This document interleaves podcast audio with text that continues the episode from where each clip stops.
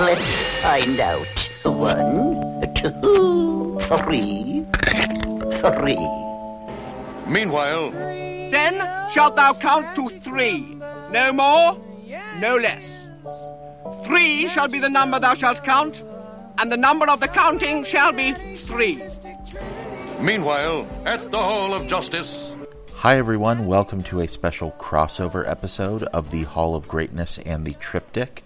We started out thinking we were going to do a normal mini-sode, just 15 minutes long, talking about Steven Spielberg, and it ballooned to a discussion that was almost an hour long. And truly, Steven Spielberg belongs in the Hall of Greatness for film. So please enjoy this as we discuss our triptych of Spielberg's early work and his later work. And if you haven't already, if you'd go ahead and subscribe to our podcast on Apple Podcasts or wherever you download this from, that would be great. And please leave us a review because it does help other people find us when they're looking for us. Thanks and enjoy this episode. We know we really enjoyed making it for you. Hey everyone, welcome back to the next episode of the Triptych. Those of you who are not familiar with this, what we do is take the best, the most representative, and the work that people think of the first, whether it comes to an, an artist, a musician, an actor, director, uh, and in this case, we're going to take Steven Spielberg. Uh, now, before we get started with Spielberg, uh, we are going to pull two of his movies off of our list, those being Schindler's List and Saving Private Ryan. Uh, reason being because Andy and I are going to do a future blog, blog or podcast on movies that mean so much to us that it's really hard for us to watch them again. Right. And and also on top of that, I just I feel like otherwise the answer to all three of these questions is just Schindler's List, Saving Private Ryan. And Yeah. that's a that's a because it's so obvious, it's like okay, let's take those off the table so we can have a more fun discussion, a more layered discussion about uh, some some deeper tracks. Yeah, I like that idea. I mean, you and I have talked about movies that really meant a ton to us, uh, and and we, we talked Right. about it to the point that we feel like we'll just do a separate discussion of those. So Right. Anyway, okay. So what we're also going to do, uh, Andy and I decided, is we feel like there's two really uh, distinct eras of Spielberg, which is pre 1995, mid 90s, and post. Uh, so, Andy, which one do you want to start with? Do you want to start with pre or post 1995? Well, let's let's start from the very beginning. It's a very good place to start. Right, Let's I've- start with early Spielberg. I've heard that at its very beginning. Um, now, this is not to be confused with uh, the Simpsons uh, Senior Spielbergo. This is the actual Steven Spielberg. Get me Steven We're gonna be talking Spielberg. He's unavailable. Then get me his non-union Mexican equivalent. Listen, Senor Spielbergo, I want you to do for me what Spielberg did for Oskar Schindler. Eh, Schindler es bueno. Señor Burns es el diablo. Listen, Spielbergo, Schindler and I are like peas in a pod. We're both factory owners. We both made shells for the Nazis, but mine worked, damn it. Now go out there and win me that festival. So, so Andy, please begin your pre 1995 best Steven Spielberg movie, or your favorite, I guess, in this case. I'm I'm kind of wussing out here, uh, but you let me have both of these together because they're kind of a package. Raiders of the Lost Ark and Indiana Jones and the Last Crusade.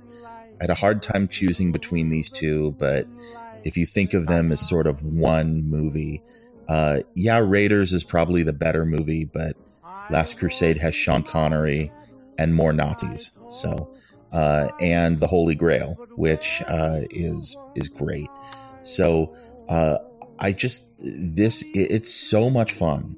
It's pure fun, and that's why Spielberg was so great, especially in the 80s and 90s, uh, because he he invented the the popcorn movie, the the blockbuster flick, uh, and especially something that was appealing for a, a broad range of ages. Uh, I don't- do you remember how old you were the first time you saw an Indiana Jones movie, JB?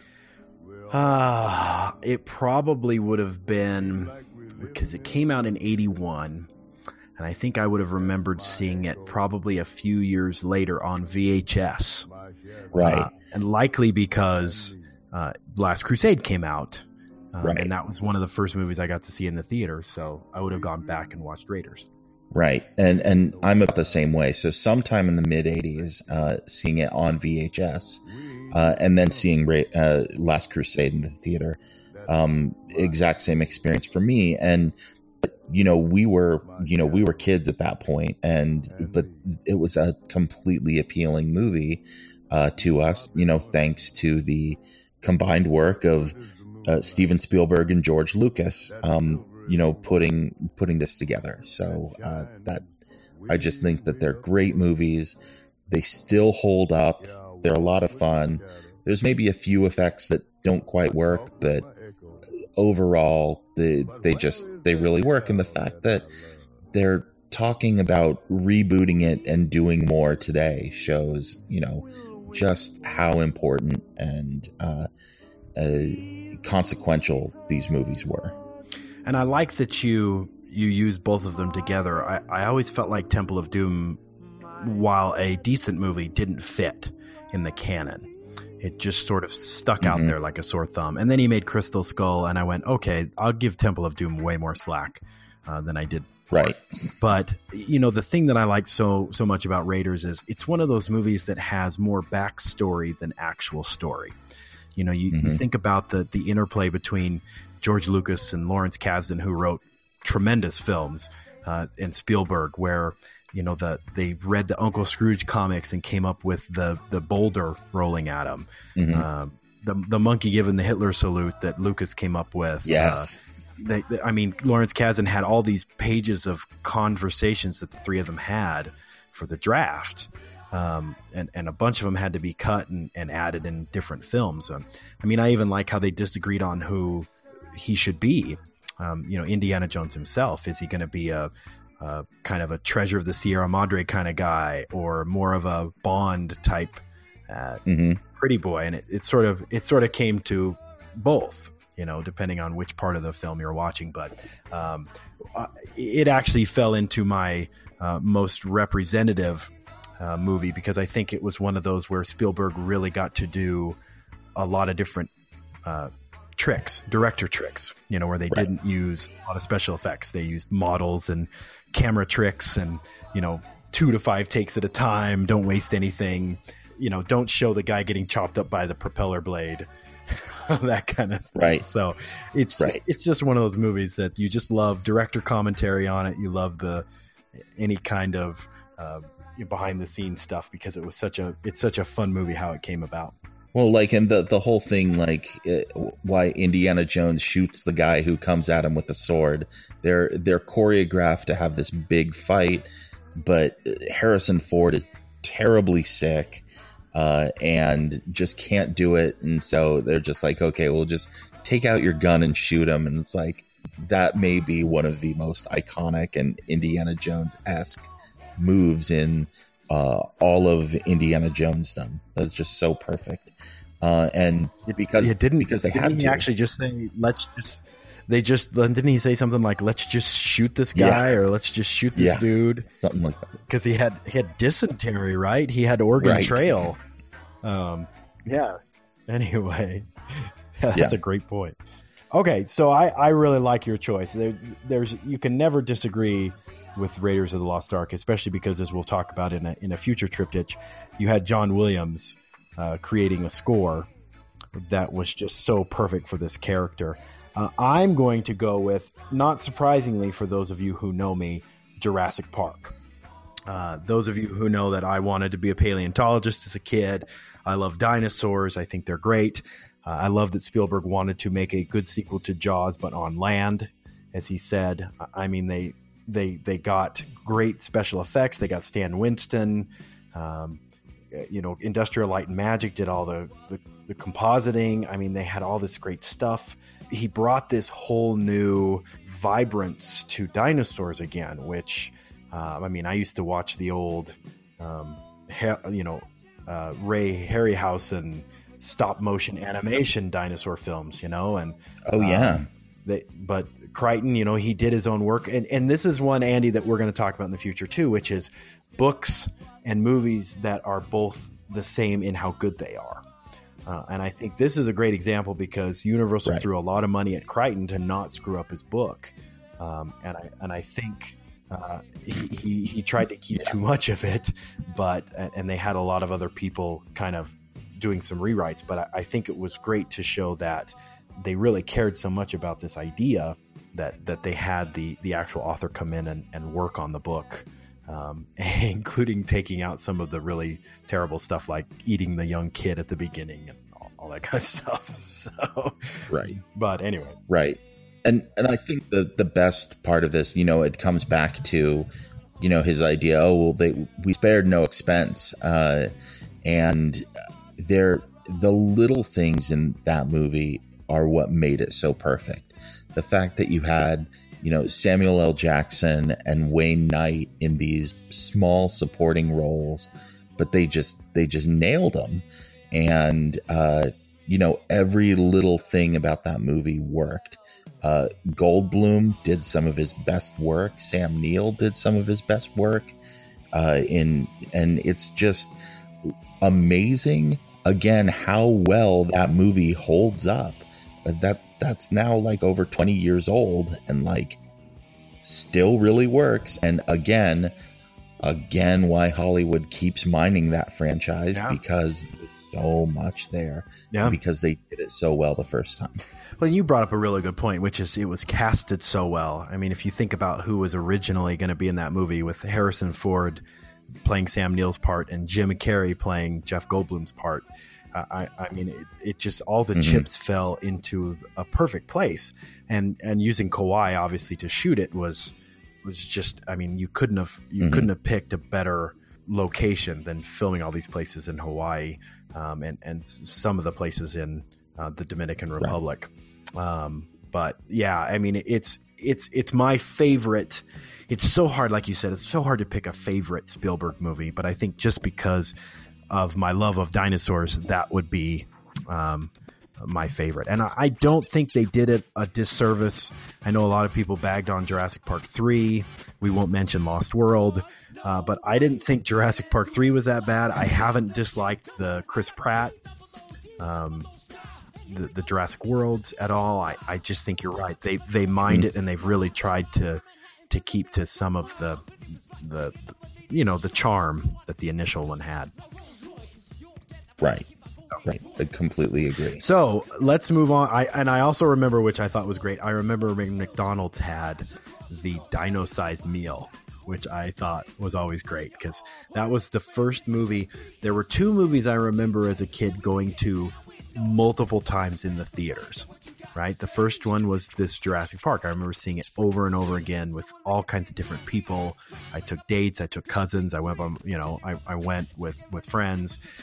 Can you guess what other movie I saw multiple times in the theater as a young teenager? I'll give you a hint. It had Jack Nicholson in it. Batman? Correct. I saw Batman just as many times in the theater as I saw uh, as I saw Jurassic Park. So two of the movies that really changed how I viewed what I liked seeing in theaters. That's so not anyway. a bad choice. Not a bad choice. No, I, I, I felt like I did okay. So we talked a little bit about Raiders in, in great detail, and, and that was obviously my representative uh, Spielberg one. What did you use for the most representative Spielberg? I, I kind of want to go with Jaws, but I'm I'm not going to. But th- that's a close second. okay. I'm going to go with E.T. Oh, Um, all right. because E.T. Uh, you know, I talk about Spielberg being the guy who sort of nailed what it was to make uh, kid-friendly, kid-centric adventure movies in the '80s, and E.T. was all of that. Uh, You know, and and for those of us who were approximately the same age as Elliot when that came out, like that movie was very special. It's like, yeah, what what would happen if we found an alien and he came he came to me. He was special because of the bond with us. And uh, you know, and here the government's trying to take him away and that's that's killing him. Um, but what's special about him is the bond with the kid, uh, and we have to take him and send him home. It's just such a beautiful, simple story, and uh, very well told. Um, and at the same time, uh, Spielberg was able to get away with some stuff in kids' movies in the 80s that no way this would fly now. Like calling calling your brother penis breath, getting drunk. Elliot gets drunk No. because ET's getting drunk. You know, that that would never fly now, but hey, it was 1982. Totally okay somehow or I guess our Yeah. our parents just kind of glossed over it and uh and here we all are. So there we go. ET. It is. All right, I like that. So I'll switch gears a little bit and talk about what I think is uh, the one that people think of most, and and you hit on it a little bit. I'm old enough uh, that I remember how meaningful Jaws was, Same. and again, we're gonna talk. Yeah, we're gonna talk about uh, post 1995 here in a minute, but but Jaws to me is, it, it, again, it's it's pretty close to uh, the ones we talked about at the beginning, where you know movies like Jaws and Raiders could really go across all these categories. Um, so for me, Jaws is is the one that people think of the most because it was one of the first movies that I think people literally stayed out of water. People wouldn't go into swimming pools in the in the community because they were worried that there would be a shark in it. You know, kids were wearing shark fins to scare each other, and Yep. and it was and it worked. Like you would never see that happening today, but it was such a terrifying film, and and it's another one of those where all these crazy things happened, like. Um, you know, Benchley writing the script and not being able to write characters correctly. So, you know, they brought in uh, the guy who was working on the Odd Couple, and they all sat down together and they would talk about what kind of improvisations to do, which is you know how they come up with great lines like "You're going to need a bigger boat." Um, you know, so there's all these great backstories of of really what makes uh, Spielberg such a great director, which is he knows how to layer these things. He knows how to to make the right cast. You know, he didn't want to cast anybody. Charlton Heston wanted to be the Wow. sheriff. Uh, you know, the in this movie for heaven's sakes, and he's like, no, I don't, I don't think that's gonna work so well. This was our shore, you damn dirty shark.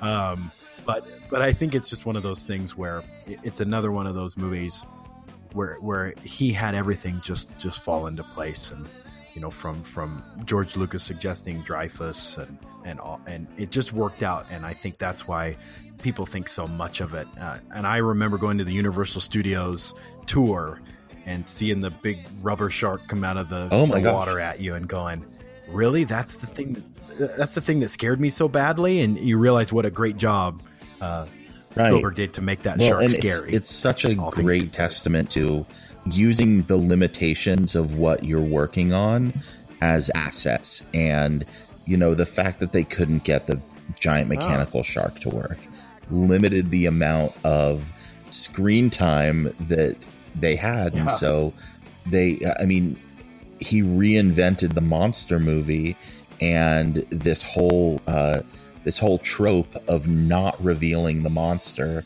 uh, until the very last minute and viewing it as little as possible because it was so effective in Jaws.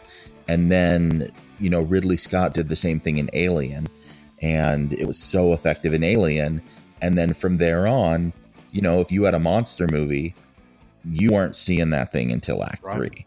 And that's all because of Right. Spielberg and Ridley Scott. Well, and and- and we talked about this before we started doing podcasts. It's it's the apocalypse now thing where the realism is what makes it such a good movie. Uh, you know, all these problems. I mean, they like you said, they were calling the the the sharks, the mechanical sharks, flaws. That's the nickname they gave it. You know, um, they they couldn't film it, and everybody was getting seasick, and things were falling apart, and people were getting hurt, and uh, all of that turned this movie into a realistic Mhm. like you said, it, it made the movie more real. Uh, and I, I think we've, we've gone so far away from that. You and I talk about how computers write music anymore. Um, you know, there's too much in a studio where we make movies now. And I think it really robs people of the experiences you and I had where they're building giant sharks, they're building dinosaurs, they're, you're actually floating down rivers in you know the Far East to film things, um, and, and I I think that's where great directors really make their their mark, you know, and that's why people like you said, like Spielberg changed the face of movies to do that. Right, right. So, so what is yours? I mean, I, I know we've we've covered a lot of them, but what would you say is your what's the first one people think of for you with Spielberg? It, Jurassic Park for Oh, okay. for all the reasons that that we just talked about. And I mean, I I just don't think that there's anything more famous than that. I mean, there are people who have no idea who Steven Spielberg is who know Jurassic Park. And uh, because it's just so iconic. And and for all of the reasons that we've already gone over. Okay. All right, so let's move to post 1995. Do, do you have one uh, that you would say that people think of first, or is it one we've already talked about? Yeah, it's Jaws to me is that. Okay, I think still I Jaws. think I think Raiders and Jaws to me kind of you know, like you said, you could go back and forth. I really like that you picked ET. Mhm. Um I, I think I think you you look at Close Encounters, I think a lot of our our close friends who are big sci-fi people Mhm. uh, would probably pick that one. Um, some of my some of my friends were really moved by Empire of the Sun, Color Purple. I thought those were both incredible movies, um, and and I think they would fall very closely into the best Spielberg films of all time. Uh, but, but yeah, to me, I think I think Jaws and Raiders just had that appeal with him as a filmmaker uh, that really made them, you know, like you said, so iconic. Um, Right. Okay, so let's do post 95. What would you say is your favorite Spielberg film post 1995? Controversial pick Uh oh. Bridge of Spies. Controversial. That So- was a great movie. That was a great movie, but I think I think most people would think, oh well, Lincoln or whatever. Um, Bridge of Spies. I don't. I I can't understand why this movie didn't hit. Uh, I mean, I thought it was nearly flawless. Um, there, I mean, it's a little bit overlong, and there are parts where it dragged, but it also has moments like when uh, Tom Hanks is arguing in front of the Supreme Court, and you're like, man, this is the stuff that Oscars are made of. Uh, you know, they they set this up to be this perfect prestige picture, and um, I just I think it was done so incredibly well. Uh, I think a lot of that had to do with Spielberg's direction, uh, and I think a lot of it also had to do with the script by the Coen brothers. So it was very, very punchy, very talky, um, and I think mostly it had to do with the story and the fact that Spielberg said like, "This is the story I want to tell. I want to tell the, this actual story about this guy and how he and how he got." Uh, you know this prisoner exchange to happen. Uh, I and again, you know, we've talked about Spielberg being able to cast a movie well. This movie was incredibly cast, and and chief among that is Mark Rylance, who recently has become. It seems like Spielberg's muse. I Yeah. mean, as much as he's used uh, Tom Hanks, uh, you know, Rylance has been in several of his last few pictures, and I think it's because he's such a great actor and he gave such an amazing performance. Absolutely deserved that Oscar, uh, and uh, was did a great job because I shouldn't have been sympathetic to a Russian spy spying on America. I shouldn't have been sympathetic to him, uh, and in a sense, I was. In a sense, I wasn't. Um, And but I I got that he was human and I think that was the the great connection and the the lesson of the movie that um you know that Tom Hanks's character was trying to show that you know everybody needs a lawyer even even spies. And uh, you know he was willing to stand up for them even though it was a losing case. And uh, uh, Yeah. you know yeah by by all accounts this guy should have been you know shipped off to whatever our version of the gulag was. Um, but that meant that one of our guys would get shipped off to the actual gulag. So so what do we do about it um, I, I just i love this film i thought it was great Good. Yeah, it was it was a great film for me too. I I I enjoyed it in the theater. I thought it was, you know, where there were pacing problems. I think was com- compensated by such great acting. Uh, it, Mhm. the, uh, the other Tom Hanks film is it Road to Nowhere? What's Oh yeah, Road to Perdition. Road to Perdition. It's that same thing where anytime Tom Hanks is on the screen, no matter what's happening, it's just him being very. um, It's like he's larger than life in in movies like that. Mhm. Uh, and I, I think you know he he has such a great presence that it really made that movie uh, entertaining. I, I'm gonna go. I'm gonna go a little different. I'm gonna go with one of my favorite movies of all time, which is Minority Report Oh yes. and I know I know a lot of people don't necessarily like how Minority Report turned out.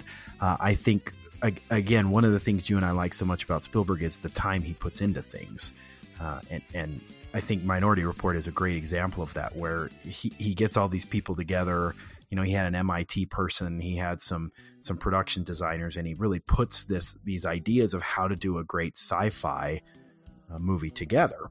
Um, it was it was entirely digitally produced, which was you know Spielberg's always trying to to push the envelope with those kinds of things. Uh, I I like that you know he and Cruise had wanted to work together forever, but never figured it out.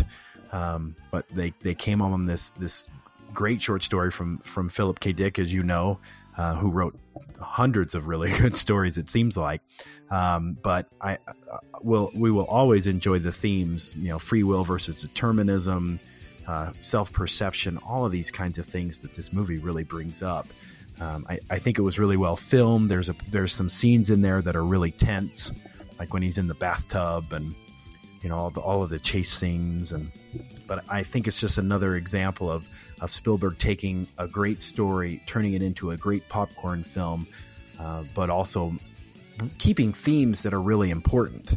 Um, you know, like you said with Bridge of Spies, here we're talking about sympathy for a character which would normally not be sympathetic. Um, and you know, in Minority Report, we're keeping the themes of uh, who really has free will and um, are we comfortable with that level of commitment to a, a system where we predict what you're going to do and not having privacy anymore Right. I mean, these people they're, these people are criminals. They're murderers. They're doing horrible things. We should punish them. We and and we can stop the murders before they happen. Why wouldn't that be a great system? Well, here's why. Yeah. case in point it's it, it's great it's it was such an interesting film and uh, again my exposure to sci-fi happened a little later in life at least the depth of sci-fi and and this is another one of those Mhm. movies that i hope people who are not as familiar with sci-fi watch um, and, and just kind of see how, how cool it is when it's when it's in a great visionary's hands the thing that works so well for me about Minority Report is not only that it's it's dystopian, but that it it, it nailed all of the ways that our world is really scary. Mm. I mean, we, because Spielberg knew as soon as we start tracking people by biometrics and uh, you know your your retinal scan and so on and so forth, you meld that with big data and you know your shopping patterns and everything, and then you walk into the Gap, and then they're going to say, "Oh, did you like those jeans you bought? Here's two more pairs just like them." Like that is your shopping experience Right. online now. That we we are there, and Spielberg like barely had to predict that. It just, you know, he's like, "Hey, this is going to happen," and and it is. That's our life, and we're we're already living in that, just to a slightly lesser extent. So to a uh, to a lighter point, let me ask you what you think about this. the The movie really has relatively unknown actors, other than maybe Colin Farrell, Max von Sydow, and obviously Tom Cruise. Initially, he had Matt Damon, Meryl Streep, Ian McKellen, Cate Blanchett, and Jenna Elfman to in these roles. And even the the part of Colin Farrell, I believe, was going to be Javier Bardem after Matt Damon turned it down. So this is this was a question we'll talk we talk about a lot, but do you think the movie was better served in in the dystopian idea with lesser known actors? Like do you think more well known actors would have cuz you know Spielberg tends to cast at, at least in his earlier years, relatively unknown people. You know, we talk about Jaws, and there weren't really at the time they weren't really huge stars. I mean, Jurassic Park had some relatively uh, interesting casts, and that uh, no one was really a star per se. Um, uh, and and it seemed like this movie kind of worked in the same vein, where because you didn't have big names, the theme was able to carry the movie, rather than hey, that's Matt Damon. Right. You know, but, but I don't know. What do you think? I agree, and the the only thing that draws me out of that movie is Tom Cruise. And it's huh. not that I dislike Tom Cruise. I think he actually did a, a fine job in this, but I think it could have been done by someone else that would where the the marketing wouldn't have hit me as like Tom Cruise Minority Report. It would have been you know just a, a little bit uh, fine. I mean the only the only movie that I've seen in like the last fifteen years where uh, it's been starring Tom Cruise and where I've been completely fine with it uh, was um, Edge of Tomorrow, where he gets killed 500 times because that was just so psychically cleansing at the time. Like, yeah, I, am down to see uh, Tom Cruise get shot a bunch. Sure, let's do that. Um, I being that big of a star, I think, is almost a distraction with some of this, and so the rest of the cast being relatively unknown um, was great, and especially I thought like Colin Farrell was like, oh, what a, you know, what a find, what a what a revelation, and then he just never quite lived up to that in in many other picture or many other films. Phone Booth maybe, but other than that, like, I think he kind of petered off after that, and this was arguably his best role.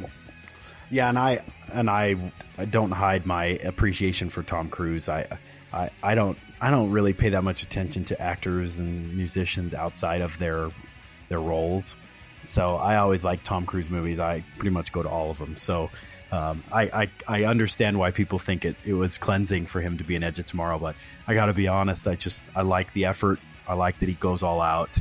Um, I, I wish more actors and, and actresses would would give the effort that he does into roles, regardless of who he is as a person. Right? I just think I mean, dudes hanging from helicopters mm-hmm. and sitting underwater and all kinds of things. And um, I, I, think we're going to lose that that brand of actor and actress soon. Um, at least in action films, maybe not in dramas, but um, okay. so you're right. So I like that. I like I like that discussion. Let's go to your post 1995 most representative Spielberg. Uh, again, this might be a little bit controversial of a choice, but I'm going to go with his most recent Ready Player One. Um, for, oh, for a oh, lot okay. of the same reasons that I chose ET as his most representative. Um, I okay. Uh, at the same time, I think this is kind of a cheat because this movie, this source material, was always destined to be Spielbergian. Spielberg is name checked in the book that Ernie Cline wrote at least a half dozen times. And the entire conceit for the film is, you know, what if a guy who was obsessed with Steven Spielberg and John Hughes and Pac Man and all of these things, uh, you know, created this giant immersive computer game and uh, and hid an Easter egg in it uh, and did a Willy Wonka and told people to go and find it in order to inherit his chocolate factory. So, in some ways, it it was always going to be tailor made for Spielberg, um, but he did he did a couple of things that I thought were so interesting with that source material. Uh, one of which is uh, now have have you seen Ready Player One yet? I have not, but you okay. can go ahead and tell me spoilers because I'll this, watch it. Yeah. Okay. So minor minor spoiler alert. Uh, there is a certain point where this is not in the book at all, and I think it's the best part part in the movie. They have to go and find a clue in a recreation of Stanley Kubrick's The Shining, and it is masterful because it ceases being Ernie Cline geeking out about the the stuff that Ernie Cline cares about and uh, Spielberg movies, and it's suddenly Spielberg as filmmaker geeking out about something he loves, The Shining, and how important and how layered that was. And I got that uh, for a movie that's already very meta. It was I could appreciate it on that even higher level, and I think that only Spielberg uh, would have really been able to bring that in that way. Uh, and that being said, Spielberg is the master of you know uh, kid centric uh, adventure movies, and that's what this is. It- and you know, kid goes on a quest to Yeah. you know to take over the chocolate factory, and um, I, it's it's a great film, an incredibly entertaining film, and uh, I I'm actually surprised it didn't take off more than it did. Uh, I think it's going to continue to uh, pick up steam as it ends up on on home video in the next couple of months. But um, but it's my kid's favorite Spielberg movie, and uh, I think I think that says something for what it means for him in terms of his longevity. Yeah, and I think that was one of the distinctions you and I talked about when we brought up the difference between, you know, pre 1995, which is what what do the the older generation, you know, what do what do us as adults, older adults remember as kids, um, and versus what what do the kids these days, you know, remember. Um, you know, you you look at his movies from 1995 on and, and it's a really interesting hodgepodge. I mean, you and I talked about this. His pre ninety five stuff, uh, he seemed to have s- some thematic components where he he did you know really important dramas, really cool action films, uh, you know a little bit of sci fi here and there. Um, I, I think since '95, it, it's a it's a different bag. You know, he's got his his fun movies like Catch Me If You Can. Uh, he's got his his sci-fi that did or didn't go over well, like War of the Worlds, which I liked more than most people. Uh, he he's got the the kids films like War Horse and BFG, uh, and then he's got the dramas again. And I think that's where I went with my most representative. Is, is I still think he was really great at making drama, uh, and I chose Lincoln. Um, I think I think the reason I chose Lincoln is not just because of his work as a director, but again, it was it was really well written and it had a great actor. Um, and I, and I think that's again the thing that Spielberg does so well is he pulls that trifecta of a really great film, a really great script, and a really great actor. Now, people will debate till they're blue in the face about how accurate it is, and and a lot of historians will go back and forth and say they overestimated some, they underestimated some.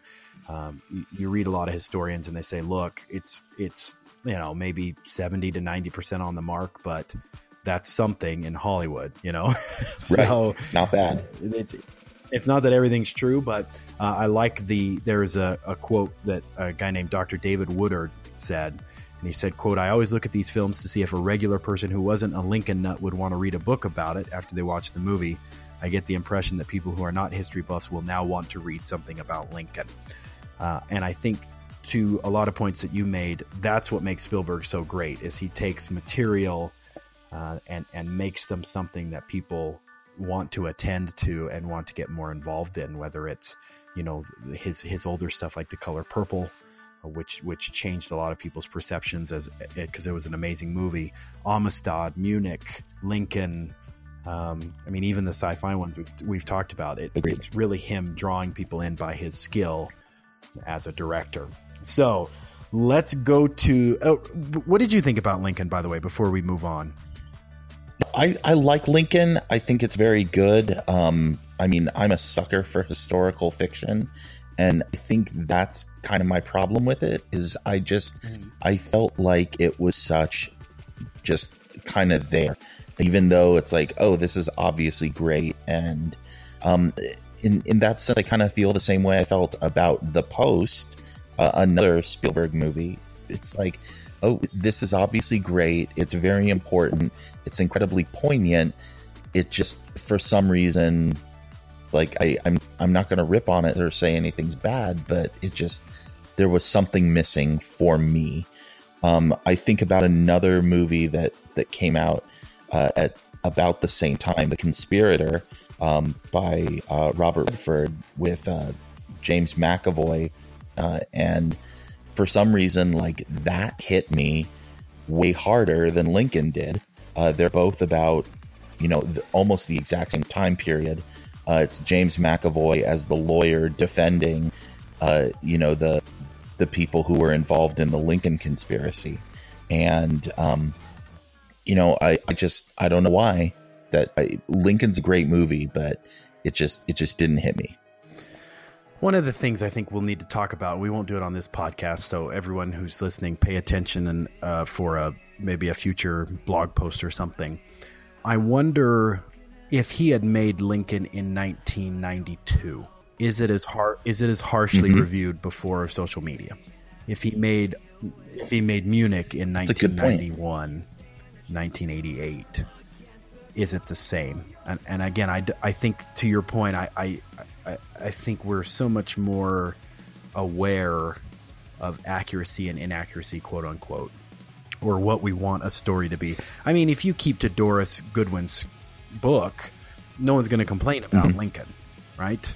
Right. But you're also going to have a 74 hour movie because she just she's an amazing writer and you'll never she's she's just one of the best ever. Well, and he took like one chapter out of that seven hundred he had like book. A, he had like a five thousand page script or something in a, for a month of Lincoln's life, you know, or s- some ridiculous five hundred page script. Yeah. So it, it's it's a difficult life to write about. Um, but one of the things that, that we'll talk about, I think, later is would it have changed? Because Andy and I debate a lot about does social media influence how art and music and culture is viewed, and, and I think that's something we need to talk about because um, I wonder if we would have had the same perspective if we would have seen Lincoln as thirteen and fourteen year olds, in, you know, I in think so, Rosalie yeah. in Rosalie McKay's class. Um, Right. and, and, and it might have blown our mind. I don't know. We'll, we'll, we'll hit on that later. So, for the time being, let's come back to what do you think is the first movie since 1995 people think of from Steven Spielberg? Uh, yeah. Uh, again, discounting Saving Private Ryan. Um, Correct. but I think it goes to Catch Me If You Can, um, just because Oh. of the kind of star power and uh, that that movie made a lot of money. It was very successful. It was a criti- critical success. Um, I, I I think people generally really like the movie, and uh, it was it was just a very good movie. Um, I really like it. I, I think it's fun. Um, was that was that the first? No, that wasn't the first Tom Hanks movie because that was Saving Private Ryan. But um, one of the earlier That was was the the second. that was the first of the airport Tom Hanks Correct. Spielberg movies. Yes. Yeah, Right. before the terminal. Yep. So uh, I I just really like that. Um, there there are a ton of other. Again, we talk about the casting of these movies. You got uh, Martin Sheen in there in a small role, and uh, just great actors and great performances all over that movie. And I love a good uh, kind of heist movie, uh, a detective story, uh, a cat and mouse story, and this had all of that. And uh, I just I think I think people really like that. And uh, when people think Spielberg, there you go. so I'm going to give you one that may surprise you. Okay. I'm going to say the most the the movie that people think of the most Spielberg post 1995 is The Lost World. Really? I'm going to go with this because I think it's the most disappointing Spielberg film. Agreed. And I think and I think the reason people think of it is because it was really surprising that he made a movie that people considered so poorly.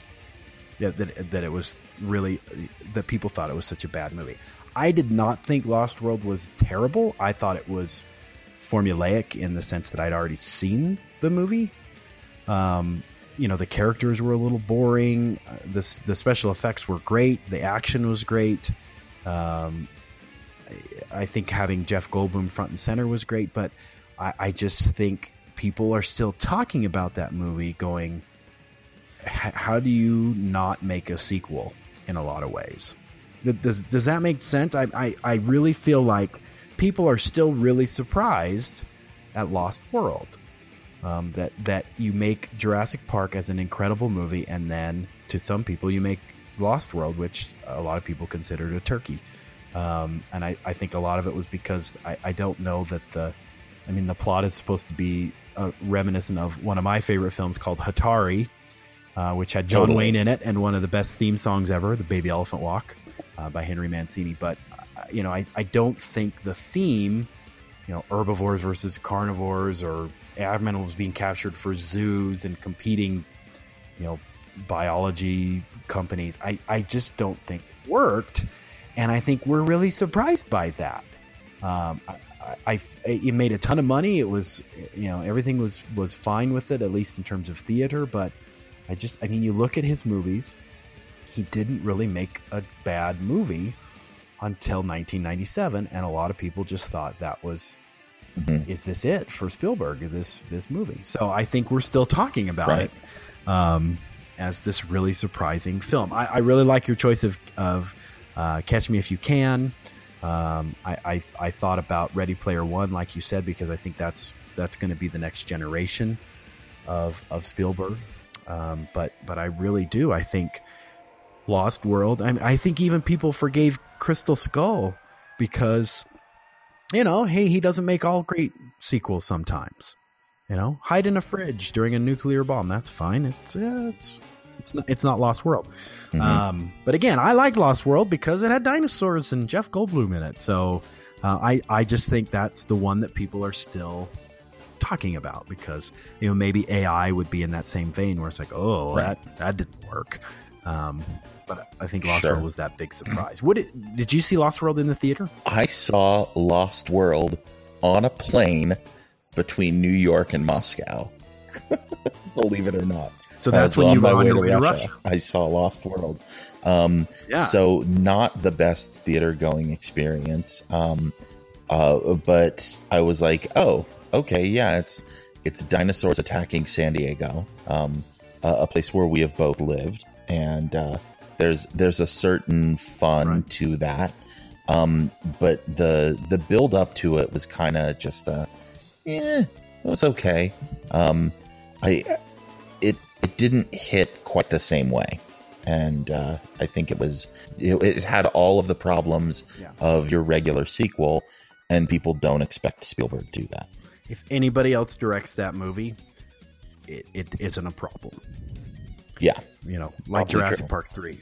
Somebody Mhm. else directs Jurassic Park three. Nobody cares. It's it's a summer movie. It's decent. It's fine. Yeah. You know, Lost World had such an expectation that I think um, it, it's still. And I remember a little bit of that with Crystal Skull too. With um, oh great, it's a new Indiana Jones film, and then everybody remembered Harrison Ford was, you know, Right. super old, and I think expectations were tempered a little bit, but um, yeah, that's that's the one I I loved. Catch Me If You Can. I loved the Terminal. I thought they were both great. I, I hope those of you who haven't seen them go watch them. Um, but but I also I, I hope people watch Lost World again in the vein of you know maybe time has passed enough to forgive old hurts and you can just enjoy like you said you can enjoy dinosaurs again not on a plane on your way to russia right. There and there's there's certain elements of it. I mean, uh, one of my favorite pieces of that is uh, one of the quotes from Goldblum where he's like, "Oh, this is how it always is. People people are always like, ooh, ah, and then the running and the screaming and." like, like oh you've just you've set the expectation for what every other Jurassic Park movie is going to be from here to the end of time and you are right yes Yeah. that's exactly how it's going to be Yeah, and then how interesting that here's this this first movie that was so involved, um, and again popcorn movie, but had a lot of depth and and great characters, like you said with the casting. And then here comes the Lost World, and it's really just what a normal summer blockbuster is now, Right. which is pretty and shiny and kind of vapid, you know, and there's not a lot to it. Um, and but it did it. It's carried on uh, a, another generation of Jurassic Park. So we can't say that he isn't doing it correctly. We just, I, I just, I think people are still Um, I don't want to say disappointed, but I, I think there Yeah, could have been more to it. So, uh, anyway, so that was our Spielberg triptych. Uh, as as we mentioned, we did take out Schindler's List, which is probably my favorite movie of all time. Saving Private Ryan, two movies which Andy and I consider uh, upper Absolutely. echelon of great films of all time. Um, but we will be back with more about those movies and and other triptychs about actors, musicians, directors, uh, anything that strikes our fancy. Until then, I'm JB. I'm Andy. And and I guess I guess this could have been worse. Sure. Uh, I was totally gonna let Yes. you do that one, and then I screwed it up. I should have done a hand. I should have done a hand. that's the way it is. Meanwhile, Shut this off. Shut these all off. I'm warning you, turning off these machines would be extremely hazardous. I'll tell you what's hazardous. You're facing federal prosecution for at least a half a dozen environmental violations. Now, either you shut off these beams or we shut them off for you. All we have to decide is what to do with the time that is given to us. We shut that thing down, and we are not going to be held responsible for contrary, whatever you're gonna be happens. No, we won't be. Shut it off. Hate is always foolish. Love is always wise. Always try to be nice, but never fail to be kind. Don't shut it off. I'm warning you. I, have never seen anything like this before. I don't know. I'm not interested in your opinion. Just shut it off. Could be worse. And to make a long story short, too late. It's worse. Cut it off.